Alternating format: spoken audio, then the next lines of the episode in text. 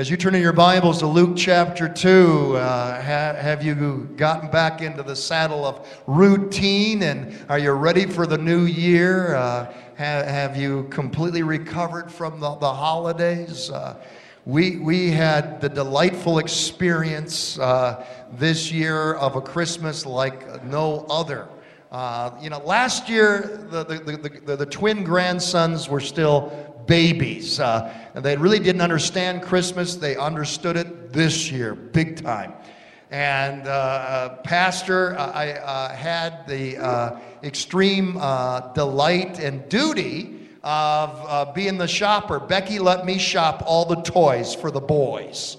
And I became a boy again. I bought dinosaurs and I bought cow against the political correctness. I bought cowboy guns and cowboy rifles, and I tell you, I bought cars and uh, monster trucks, and uh, they, the, the, the, two things they wanted the most was Spider-Man and monster truck, monster truck. And so I found a Spider-Man monster truck, uh, and we bought all these toys. And these boys have all these toys to play with. Did they play with them? They ran around with those cardboard tubes at the wrapping paper. Sword fighting, and, and I'm sitting in, in my recliner finally trying to rest after this experience called Christmas, and bop on the back of my head. And I hear laughter, and there's Logan just, just beating me down. I'm the guy that bought him the toys. And then he's laughing and hits Grandpa again. I just no respect. I'm taking you through the book of Luke. I, I, haven't done this for a while, and I felt led of the Lord to uh, do this. And we began in Christmas, taking you through the book uh, of Luke. Uh, haven't what I mean is we haven't taken you chapter by chapter through a book of the Bible, uh, as we're going to be doing so. And I'm going to endeavor to finish at Easter time uh, with the Gospel of Luke as we take you chapter by chapter. Uh, I would recommend to you in your morning devotions, your evening devotions, or whenever you do your Bible study or Bible reading, read the book of Luke. Read it backwards and forwards more than once and, and, be a step ahead of me if you would. It'll help for the preaching experience. In the book of Luke, chapter 2, we deal with a baby, a baby like no other baby. Matthew or Luke chapter 2 verse 25. And if you don't have a sermon study guide, raise your hand and usher will get one to you. Now there was a man in Jerusalem called Simeon who was righteous and devout. He was waiting for the consolation of Israel, and the Holy Spirit was on him. It had been revealed to him by the Holy Spirit that he would not die before he had seen the Lord's Messiah. Moved by the Spirit, he went into the temple courts. When the parents, Mary and Joseph, brought in the child Jesus to do for him what the custom of the law required, Mary and Joseph had come to dedicate baby Jesus at the temple according to what the Jewish law had required. Simeon was moved by the Holy Spirit to show up at the temple that day. Simeon had been promised by God that he would see the Messiah before he would die. Now, read what happens next. Simeon took him, took baby Jesus in his arms. Can you say those words with me? Simeon took him in his arms and praised God. Can you imagine that experience? Of holding in your arms baby Jesus. He took him in his arms and praised God, saying, Sovereign Lord, as you have promised, you may now dismiss your servant in peace, for my eyes, my eyes have seen your salvation, which you have prepared in the sight of all nations, a light for revelation of the Gentiles, and the glory of your people, Israel. Imagine with me this morning. What amazing thoughts, what amazing memories, what amazing revelations must have impacted Simeon, as he looked into the face, the face, I want you to remember that word, face, the face of the Son God. Let's pray. Father, in the name of Jesus, on this first Sunday, this first preaching experience of the new year, God, grant us ears to hear what your Spirit is saying to us in this hour and grant us hearts to receive. In the name of Jesus, amen. If you're following along with me in that sermon study guide, as Simeon looked into the face of the Messiah, I imagine he must have thought of the first time the face of God was spoken of to the people of God. What am I referring to? If you're able to, ref, uh, turn in your Bibles to Numbers chapter 6, verse 24. In Numbers 6 24, we have the Aaronic blessing. This is a blessing that God Himself composed, God Himself uttered. God gave this blessing to Moses to have Aaron give over the people, to bless them, to prosper them, to minister to them. This was the most common blessing that the Jews used one to another. It was given by the priests every year. This blessing is a blessing that you've heard me, your pastor, use time and time again at funeral services as we close those tragic experiences. Read it with me in Numbers chapter 6, verse 24. The Lord bless thee and keep thee. The Lord make his face shine upon thee and be gracious unto thee. The Lord lift up his countenance upon thee and give thee peace. This is a blessing that is both practical, you can use it tomorrow morning when you go to work, and it's both prophetic, it's future oriented. Note here, again, the Lord make his face shine upon thee. Face face. What is this all about? First of all, write it down. The main truth that we receive from this powerful scripture is that it's God's desire. It's God's desire. It's God's desire to bless. To bless his children. To bless his followers. To bless the people of God. You, you show me anywhere in the Bible, in Holy Writ, where it's God's desire to curse his children. Can't find it. In fact, this blessing that God gives us here in Numbers chapter 6, this blessing shows, it proves God has a greater desire to bless us than we have faith to receive it. Oh, yes. Now mark this down. Numbers 6:24 also reveals God's blessing includes what? His protection. You can count on that in 2014. For the blessing says, The Lord bless thee and what? Keep thee. Keep thee. Keep thee. The Bible says that fear is more than a psychological malady. The Bible clearly reveals to us that fear is more than a abstract concept in your mind and my mind. The Bible reveals that fear is a spirit that can haunt us.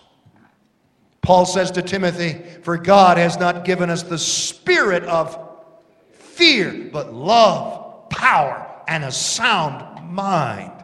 It's amazing how many are moving into 2014 haunted by a spirit of fear.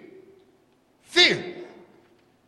I want to address that quickly this morning. Are, are you haunted by a fear of, of rejection? A fear of loneliness? Psychologists tell us that the, the most basic fear for all of us is the fear of abandonment, the fear of desertion, the fear of, of rejection.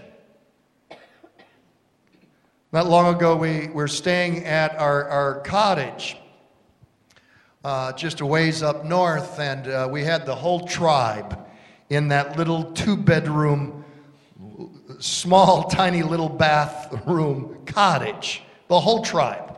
I mean, all the children, uh, Pastor Ryan, and the twin grandsons. I mean, we're all there, stumbling over one another. And uh, we've got this uh, real nice sofa bed that Becky and I bought that we had uh, the twins sleeping on. Uh, this beautiful sofa bed. We paid this exorbitant price at Goodwill for $17 for a whole sofa bed. That's what I said. Thank you, Jesus. And, uh, and the boys were sleeping on, and in the middle of the night, we heard this screaming, this wailing. It was Logan screaming and crying, my, my little th- three year old grandson. And we could hear him crying, but we could not find him. I felt like I was in an episode of The Twilight Zone. They have one of those episodes. If you watch the marathon, this little girl gets lost in the fifth dimension or whatever. They can hear her crying, but they can't retrieve her. And that's what I felt like. We could hear him crying, we could hear him screaming, but we, where was he? Somehow, in the middle of the night, in that very safe sofa bed, he had rolled over into inside the sofa bed and could not get out. And we could we had the hardest we couldn't retrieve him. I think he lost a layer of skin pulling him no. And you should have heard that mournful wail that that terrible cry of re- rejection. Uh, even now when he sees that sofa bed he goes i'm scared i'm scared i'm scared Do you fear that friends might leave you, that others might hurt you, even the spouse who promised you a forever love might desert you and divorce you? I want you to know, friend, there is one who is forsaken that you might be accepted.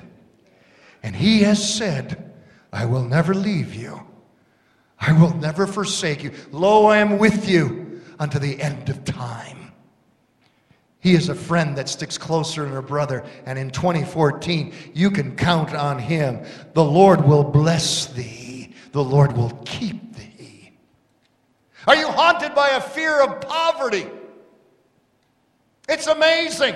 It's not just the poor who are haunted by a fear of poverty. I know rich people that are haunted by a fear of poverty. Are you haunted by this fear as we walk into 2014? Hear the word of the Lord. Psalms chapter 37 I have not seen the righteous forsaken, nor his descendants begging for bread. Just haven't. Romans 8:32 He who did not spare his own son but delivered him up for us all how shall he not with him freely give us some things all things. It's God's delight to bless you with all things at the heart of the Lord's Prayer. What's at the very center, the core, the heart of the Lord's Prayer? Matthew 6:11, give us this day our what? Daily bread. It's amazing that Jesus who prayed for thine is the kingdom, the power, and the glory forever. Jesus, who taught us to pray, Thy kingdom come which speaks of the King of the universe who orders the billions of galaxies in their pathways so that everything is in complete precision. From the macro universe down to the micro universe of the atom. Everything is an absolute clockwork precision because of the order of God. He's not only concerned about the universe and the heart of the atom, he's concerned about the tiny details of your life. Honey, he's even concerned about how you part your hair. The Bible says that God can count the number of hairs on your head. The Bible says, Jesus says that our Father goes to the funeral of every sparrow that falls. And then Jesus said, if God is concerned about sparrows, how much more is he concerned about you? He knows you. He has your number. He reads your mail. He knows what you're going through right now. Don't fear. He wants to meet your needs. Jesus said, Don't worry about what you're going to wear. Don't worry about what you're going to eat. Your Father feeds the, the, the fowls, the birds of the air. He adorns the lily of the valley. How much more so will He take care of you? Five times Jesus says, Don't worry. Don't worry. Don't worry. Don't worry. Don't worry. What do you think Jesus is trying to tell us? Don't worry. My dad called me last night. Poor dad. He prays powerful prayers over me on Saturday nights before I preach on Sunday morning. But dad, at times at, at his age, can, can worry. And uh, at age 83, last night he was going on and on. He says, Phil, in these 83 years that I have lived, I've never seen our nation in such worse crisis. And he's probably right worst crisis. And he, he, says, look at the national debt, look at the health care issue. Look, did you hear? He says, I have it on good account. One of my friends got an email. Uh, Barack, President Barack Obama, Michelle, they're going to have a divorce. I've been told, Phil, it's just all coming unglued. I said, Dad, stop watching the news. Phil, I mean, he said, Phil, do you realize, he lives down in Lakeland, Florida. Phil, do you realize tonight it's going to get as cold as 40 degrees? I said, it must be nice living in paradise. I said, Dad, Dad, stop comp camping out in the news. God's on the throne and everything's going to be all right. All right. And I want to remind you as we move into 2014 the big three, Detroit's big three, is not our source. Wall Street may go but, and it might. what goes up comes down. it might go bust. your money not, might not be worth the paper it's printed on, but God's kingdom will never go broke. Amen. The Lord bless thee and keep thee. Hallelujah. Some are beginning 2014 haunted by the fear of death. I don't know about you, but I, am tired of every other Jenny Craig commercial. I, am tired of Marie Osmond telling me how to stay young and look trim and look fit and, and be healthy. You know, our, our, TV stations, our radio airwaves, our, our, our computer internet advertisements are flooded with advertisements on how to stay young as though we're going to live forever. When was the last time you saw a commercial or heard a commercial on how to die?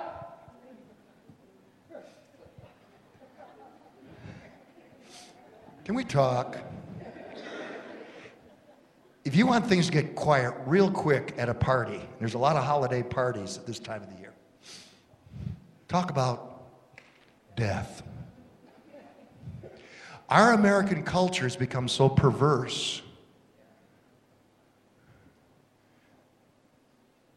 that you can talk about anything with sexuality.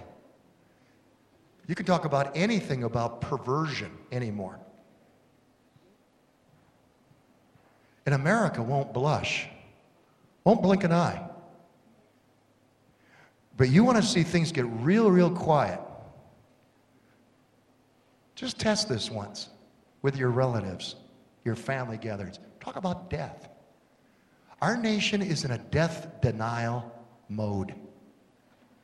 We act like we're going to live forever.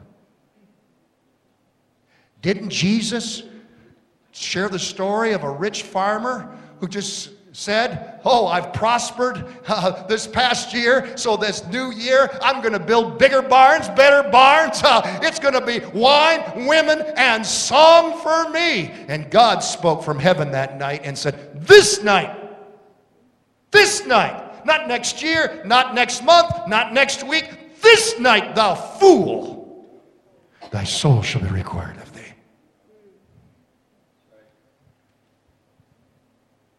Listen, only those who are prepared to die are really prepared to enjoy life. Paul the Apostle said in Philippians, Paul the Apostle said, For me to live is what? Christ. And to die is gain. Until you're prepared to die, you really, really won't be prepared to live and enjoy life. So why fear death? To live is Christ, and to die is gain. The Lord will bless thee, the Lord will keep thee. But some in 2014 are haunted by the fear of the unknown. The unknown. You know, what drives the insecure to uh, read horoscopes, play with Ouija boards, go to palm readers? The fear of the unknown. You know, it's a real oxymoron. Over here at Garfield and uh, Hall Road, here you have that glorious academic institution, Macomb Community College. I mean, you have this, uh, you know, the, the paramount uh, uh, uh of academic uh, training. And right across the street, what do you have? Right across Garfield, uh, uh, uh, on the east side of Garfield, what do you have? Palm reader, psychic reader, Boy, talk about a juxtaposition. Talk about an oxymoron, a paradox there. Huh? What drives people to go to the palm reader, the new ager? Uncertainty, insecurity, fear of the unknown. But the child of God has a greater navigational tool than the GPS that might be on your smartphone. What's our navigational tool? God's Word, the Bible. Young people, read it, study it memorize it. It'll be the greatest tool that you can ever have in life. It beats all the trends. It's been the best seller for more than 2,000 years. It tells me how the world will end, when the world will end, and what will make it end. It tells me about the future. For the child of God, there is no uncertainty. There is nothing that is unknown. Uh, in the twilight zone of Armageddon, the battle of Armageddon, when the Antichrist will try to do his best. What does this Bible, what does this book tell us? What will happen? John the Revelator said, I saw the heavens opened, and I saw him who sat upon a white horse, and upon his head were many crowns, and his eyes eyes blazed as coals of fire, and out of his mouth goes a sharp sword, and with a rod of iron he will rule the nations, and his name King of Kings and Lord of Lords. Hallelujah! He'll march in the United Nations and he'll declare, I'm in charge now. This planet is under new management, King of Kings and Lord of Lords. Hallelujah. For the child of God that trusts the Word of God, there is no fear about tomorrow. Yes, we don't know about tomorrow, but we know the one who holds tomorrow in his hands. Amen. I follow him. I serve him. I'm trusting in him. How about you? How about you? The Lord bless thee. The Lord keep thee. Amen. Mark it down. God desires to show his children his divine favor. Numbers chapter 624. I want you to see what the Lord has revealed to me recently as I've studied this. The Lord make his face, face, to shine upon thee and be gracious unto thee. The Lord lift up his countenance his face again upon thee and give thee peace.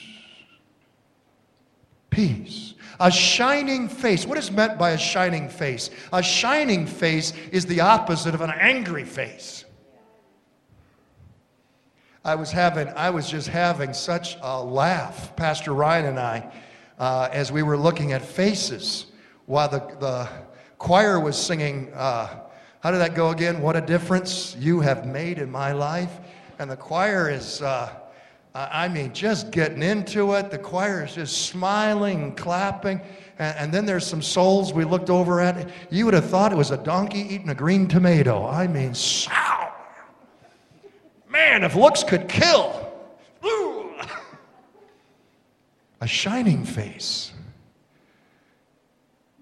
is a face that is the opposite of a downcast, angry face. A face turned towards someone is the opposite of a face turned away from someone. A shining face speaks of God's favor being poured out upon you and yours. You see, God desires more than blessing upon your life, more than meeting your needs. God desires to bring success into your life.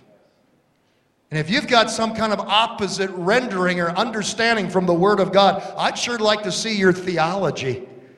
Because from the front of the book to the back of the book for the people of God, I see nothing but from the desire of heaven being victory, favor, success upon the people of God.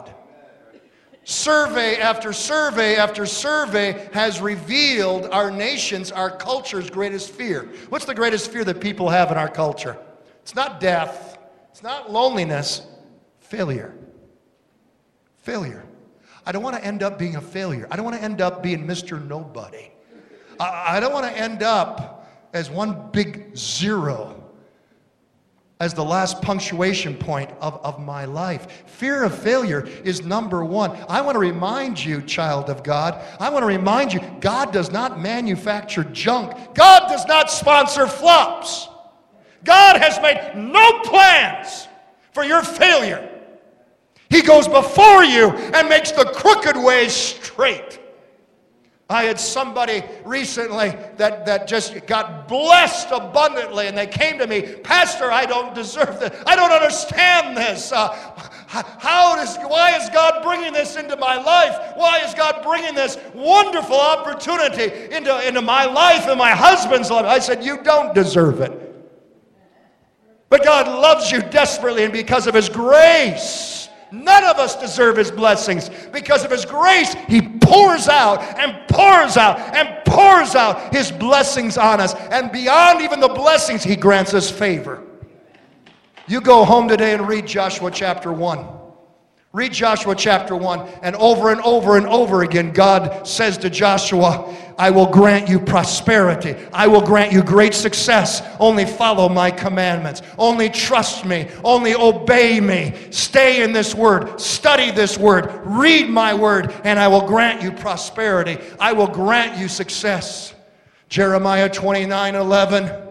For I know the plans I have for you, says the Lord. Plans to prosper you and not to harm you. Plans to give you a hope and to give you a future. Think of it. God has planned for your success and not your failure.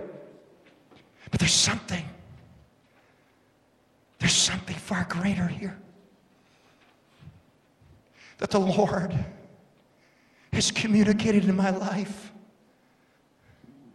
I don't want to be a church.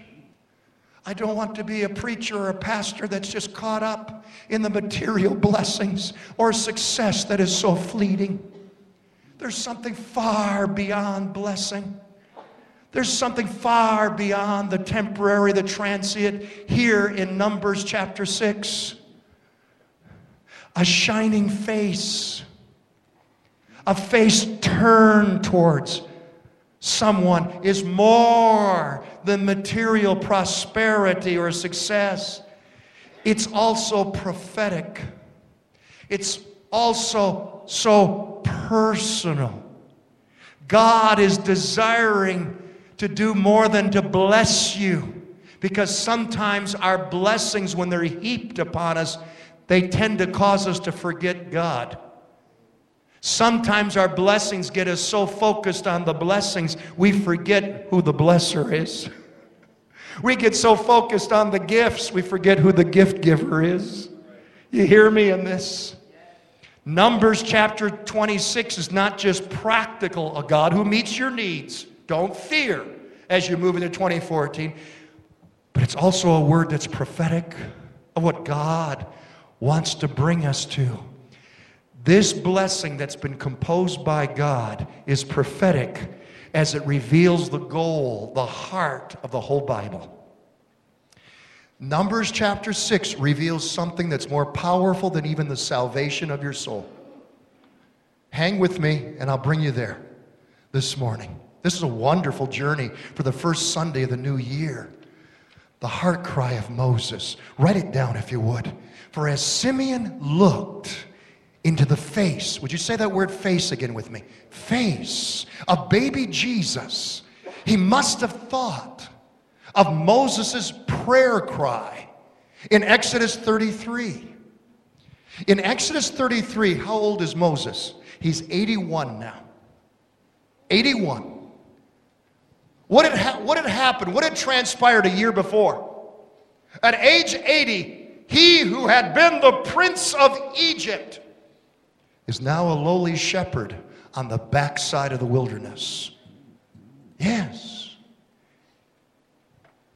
And one day he saw a bush, a bush that was. Is there anything strange, odd, or unique about a burning bush in the Sinai wilderness? No. Did you hear say he always does that? no. It was not unique. It was not an anomaly that the bush was burning. What was weird was the fact that the bush that was burning, not talking, it hadn't been burned up, it wasn't consumed. That's what caused Moses to come aside. And as he came aside, oh, I like the Cecil B. DeMille production. When I think of God's voice, I always think of Cecil B. DeMille. I think that was Cecil B. DeMille. That was the God voice. Moses. Moses. I am the God of your fathers, the God of Abraham, Isaac, and Jacob. Take off your shoes, for you're walking on holy ground. Moses grumbled. God told Moses, I am sending you to deliver my people out of the land of Egypt. I have heard their cries. And I want you to stand before Pharaoh. And I want you to command him as my mouthpiece let my people go. Moses followed through with the command of God, though reluctantly. And God rained down plague after plague after plague. How many plagues? Ten plagues. The people of Israel came out in victory, liberated by the hand of God. As they came to the Red Sea, a place uh, where it was a hindrance, an obstacle, there was no way out. Uh, Pharaoh's army behind them, the Red Sea before them. What did God do? He made a way where there seemed to be no way. And once again, Moses experienced the power of God as they walked across on dry ground. They went into the Sinai wilderness, and the presence of God came down upon Mount Sinai. Do you remember what happened when God stepped foot on Mount Sinai? The Bible says it began to melt with a fervent heat like a furnace, and that the very rocks began to shake, and there was thunder and lightning as God stepped out of heaven and walked upon the top of a mountain. And then Moses, as the people ran to their tents, Moses walked up into the fiery presence of God for how many days? 40 days in the fiery presence of God. During those 40 days, God began to write on tablets of stone. What did God write? The Ten Commandments. And at the end of 40 days, Moses comes down off the mountain. You saw Charlton Heston in the movie walking down the mountain with the Ten Commandments. But what are the people of God doing? What, the, what is the congregation of Israel doing? They're not only worshiping a golden calf, they're having a sexual orgy around this golden calf that they have declared as the God who led them out of Egypt. And Moses, in righteous anger and indignation on behalf of God, takes the tablets of stone and smashes them because Israel has broken the law of God. And God says, Set yourself apart from them. I will destroy them and blot their name from the earth. Moses goes to prayer. Says, Oh God, blot out my name, but not their name forgive, pardon. The wrath of God is turned aside. God says, I will pardon them, I will forgive them, but I will not restore them. There's a difference.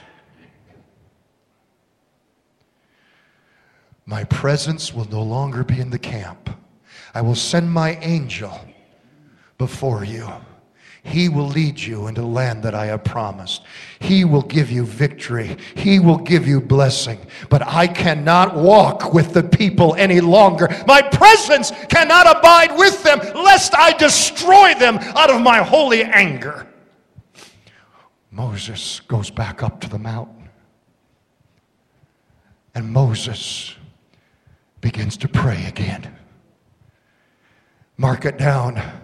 So once again, Moses interceded, crying out to God in prayer. And his prayer, mark it down, had three requests.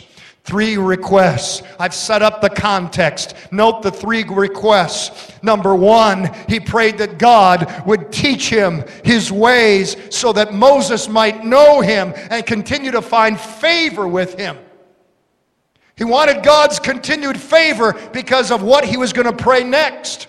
Number two, Moses prayed, Lord, I, I, thank you for sending an angel. I thank you for the blessings. I thank you for the victory. I thank you that you're going to take us to the promised land. But God, more than the blessings, we want you.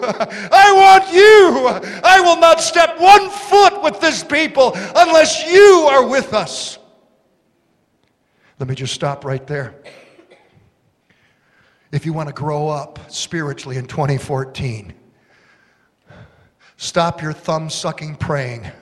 Stop your praying with shopping lists all the time. God doesn't mind to give you your daily bread. He's already promised that. Trust Him for it. stop praying for nothing but the blessings and start praying for the presence. Start praying for the presence. Lord, I thank you for your blessings.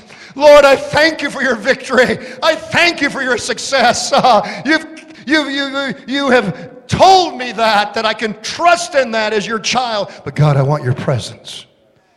I need your presence.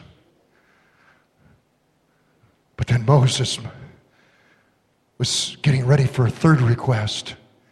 How did God answer the first two? How did God answer the first two? Exodus 33 17. And the Lord said to Moses, I will do the very thing you have asked because I am pleased with you and I know you by name. That's God's word to somebody here this morning. I, I sense that. You've had a heart burden, and the Lord is saying, I will do the very thing that you have asked because I am pleased with you. The devil has been giving you a thousand and one excuses why the prayer answer has been delayed, and you have been felt uh, like a nobody, and God is saying, You're a somebody. I know you by name. I will do the very thing that you have asked. Not because of who you are, but because of whose you are. Covered by the shed blood of Jesus Christ. But Moses, Moses, Moses had one final request that had nothing to do with Israel. This was not a prayer that was corporate. There are times I pray for you as a church. In fact, it's every day I pray for you as a church. But then There's that moment that I pray for Phil Christ. I pray for me, myself, and I. And this is what Moses, Pastor Moses, his first two requests dealt with Israel. Now, this third prayer request deals with himself.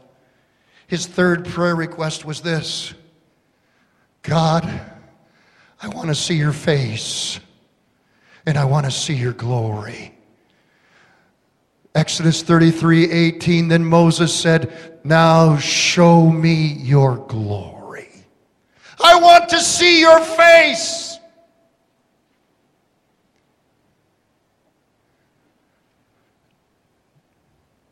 No human, no matter how holy or pious, no matter how saintly or sanctified, can see the face of God.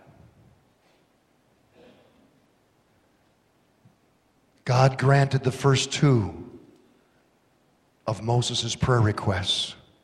But he told Moses in verse 20, You cannot see my face, for no one may see me and live.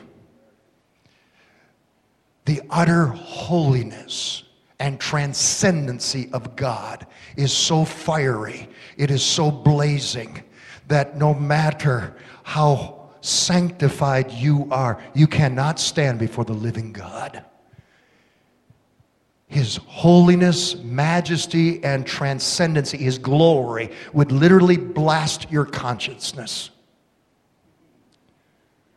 But Moses is praying, I want to see your glory. Show me your glory. So God partially answered his request and said, Here I will place you in the cleft of the rock, and I will hide you with my hand. My hand will cover thee, and I will pass by. And as God passed by, Moses was able to glimpse the afterglow of the glory of God.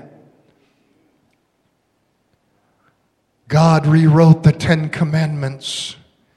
And now, as Moses comes down off the mountain, holding the Ten Commandments. He did not see, he did not notice, he did not realize what the people were seeing. What were the people doing when Moses came down off the, the mountain the second time?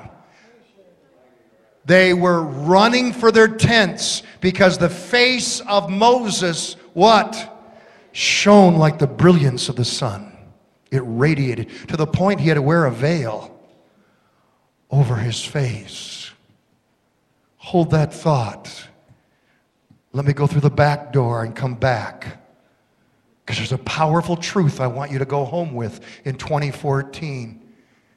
Julie, it was about 29 years ago, 28 years ago.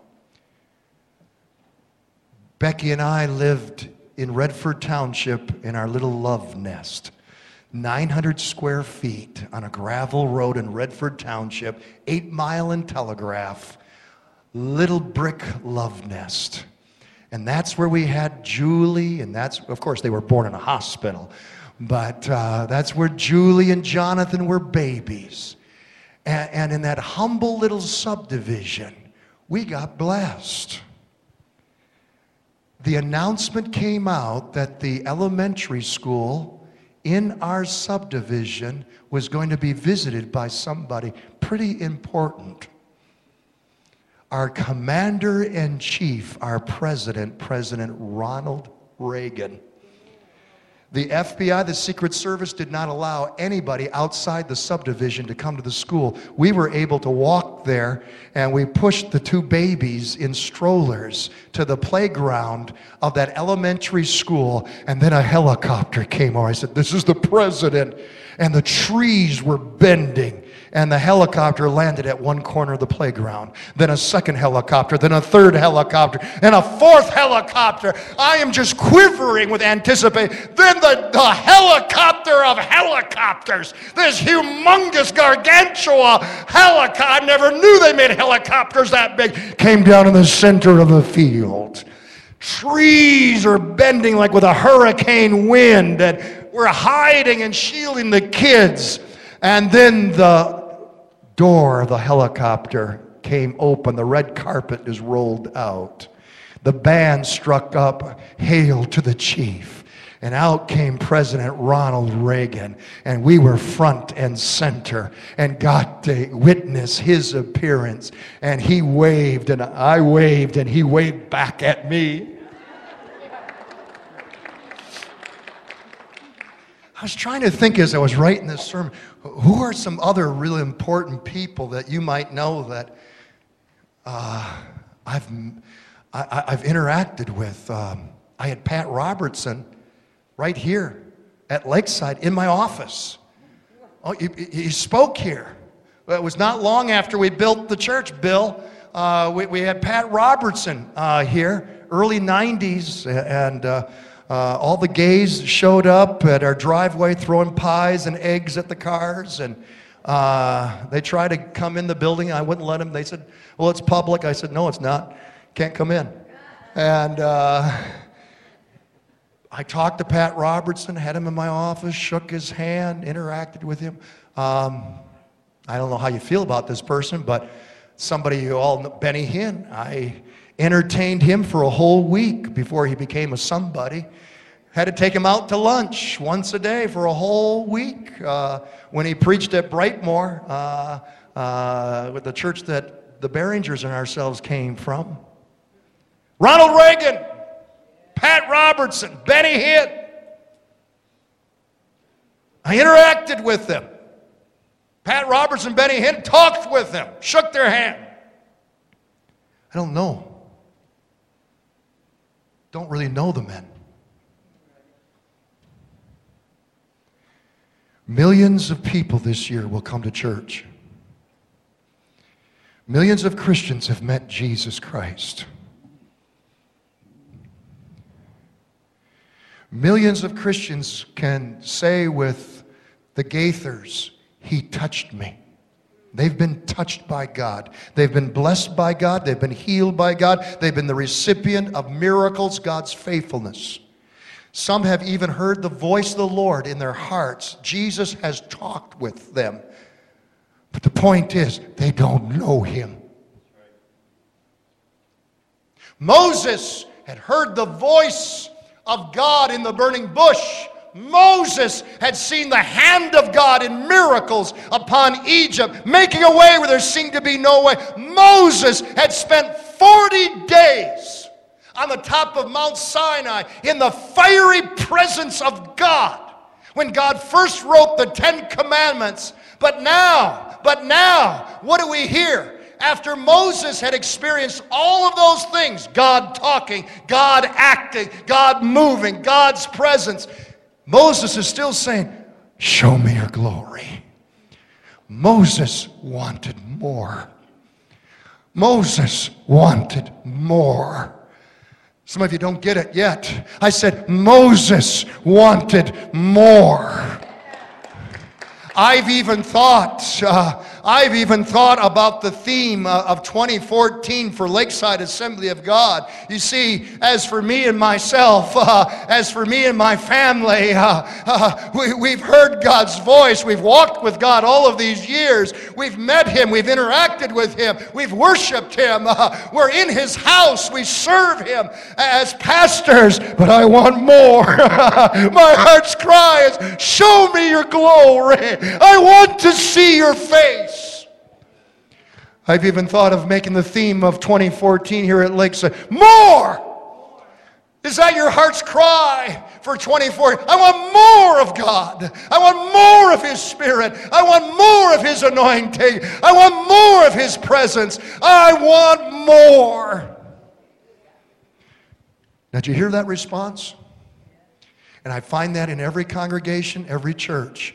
There are those that are satisfied, like my son preached last week, with halfway living. They're comfortable right where they're at. They're comfortable in their prayer life. They're comfortable in, in their word life. They're comfortable in their ministry. They're comfortable in their cozy pew. And then there's another tribe. There's another remnant in any given church. They want more! Show me your glory!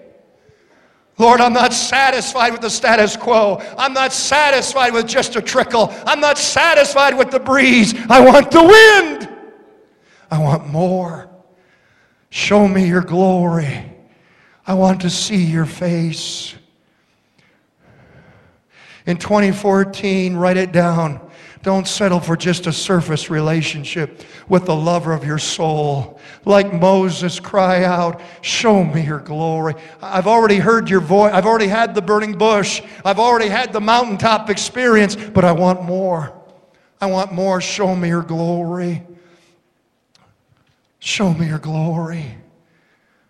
Simeon's revelation. Would you write it down as Simeon thought of Aaron's blessing? Moses' heart cry to see God's face. I imagine as these two intersected with him, he must have gasped.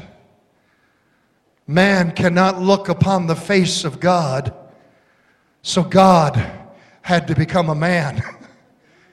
Emmanuel. In a very real way, Simeon, as he held the baby in his arms, was looking at the face of God. And God, why did God have to become a man? Because God can't die. I said, God can't die. So God became a man to be laid in a manger and then laid upon a cross where he was cruelly tortured, crucified, and nailed. And as he hung there suspended between heaven and earth, he cried out, It is finished. What is finished? The debt has been paid. the debt incurred by your sin and my sin, it has been fully paid. It has been completely redeemed. Uh, you have been born again and washed in the shed blood, not of an angel, not of a sacrifice which is animal. You have been cleansed by the shed blood of Jesus Christ, your Lord and Savior, the blood of God. Why did he die upon a cross? Why go through the suffering?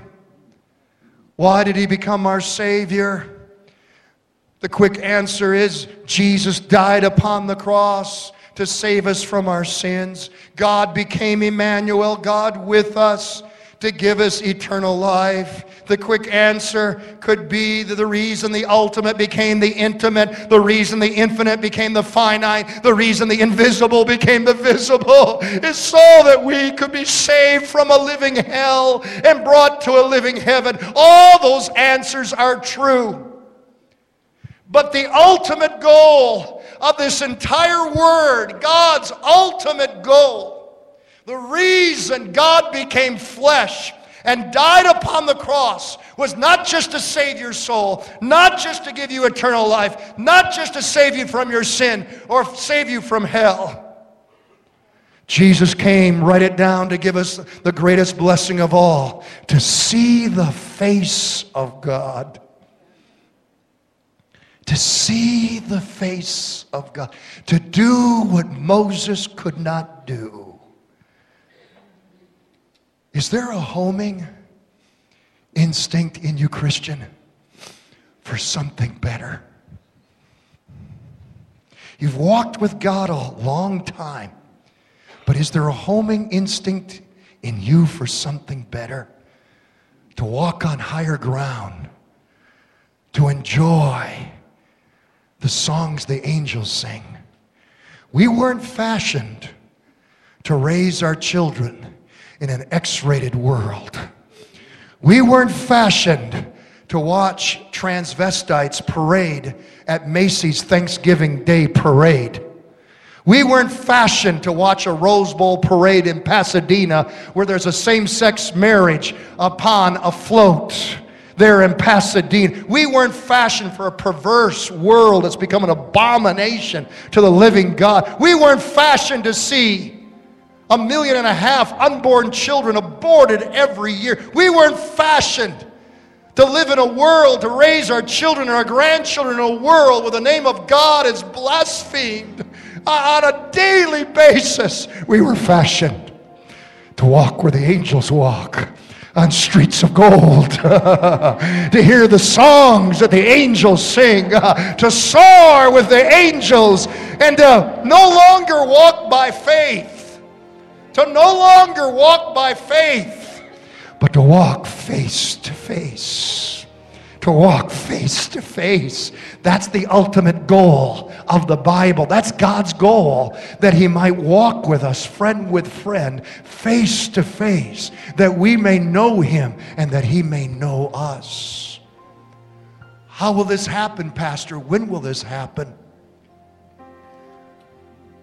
It doth not yet appear what we shall be. But John said, This one thing we know that when we shall see him, we shall be like him. Hallelujah. Hallelujah. Paul the Apostle said, Right now we look through a glass darkly, but then face to face, and we shall know as we are known. I don't know when this will happen. It might be in the morning, it might be at noon, it might be in the evening. All I know, honey, it's going to be soon. Hallelujah. In the blink of an eye, in the twinkling of an eye, the Bible says the eastern skies will unzip. and he will descend uh, from heaven with a shout, uh, with the voice of the archangel and the trump of God. And the dead in Christ will rise first. And then we which are alive and remain shall be caught up, raptured to be with him forevermore. What a day that will be when the prayer of Moses will be finally answered and we shall behold him. Hallelujah.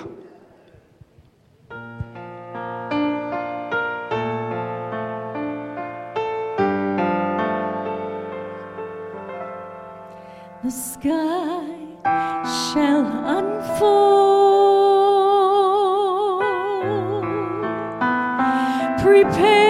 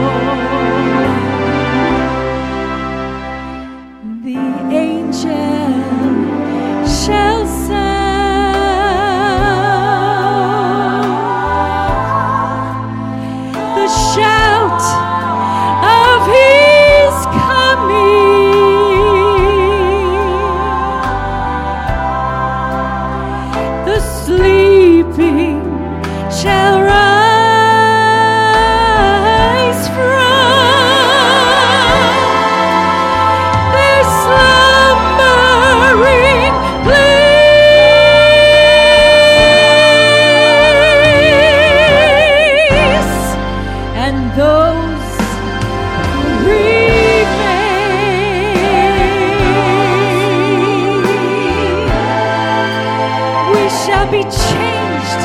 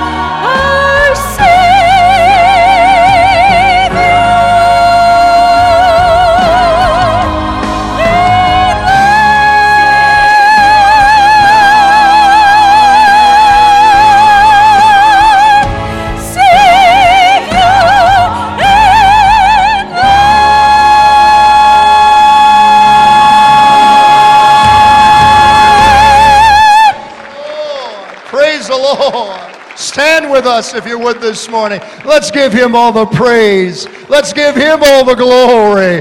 What a day that will be when our Jesus we shall see. Lord, we're keenly aware that we are rapidly moving towards a time that we will see you as you are in all of your glory face. No longer walking by faith, but face to face. As we stand in our resurrection body, we shall behold you. His heads are bowed. In the sacredness of this moment, on this first Sunday of a new year, can it be said of your life? Can it be said of your soul that you shall behold him? Some, yes, will behold him, but as the judge of all eternity, who will say, Depart from me, I know you not, ye worker of iniquity. I pray that you will behold him as your heavenly Father, the King of the ages. His heads are bowed and eyes are closed. I'm going to pray a prayer of salvation on this first Sunday of the new year. If you're unsure, if you're uncertain about your relationship with God and you, you want to be sure, if you're uncertain that you have a home in heaven, that you will behold him in all of his glory, and you want to be certain, I'd like to include you in this prayer. If you'd like to be included right now and know that you know that your name is written in the Lamb's Book of Life, just lift up your hand wherever you're at right now. His heads are bowed and eyes are closed. None are looking around. Christians are praying. I know this has not been a message to unbelievers necessarily, but on this first Sunday, I want you to know that you know you can be changed different from the way you entered this place. How many would like to be included in this prayer right now? Just lift up your hand this morning. Precious Jesus, precious Jesus. If not, this morning, Father, I pray, Lord Jesus, that the heart's cry of this church, Lord, for 2014 will be a simple word that has such a profound meaning. Lord, I pray that our heart's cry will be more, more of your presence, more of your goodness, more of your anointing, more of your passion. That, Lord, will have more of you, not just your blessings. Lord, as we close this service in praise, help us, O oh Lord, to give you the highest praise in 2014. In the name of Jesus, amen.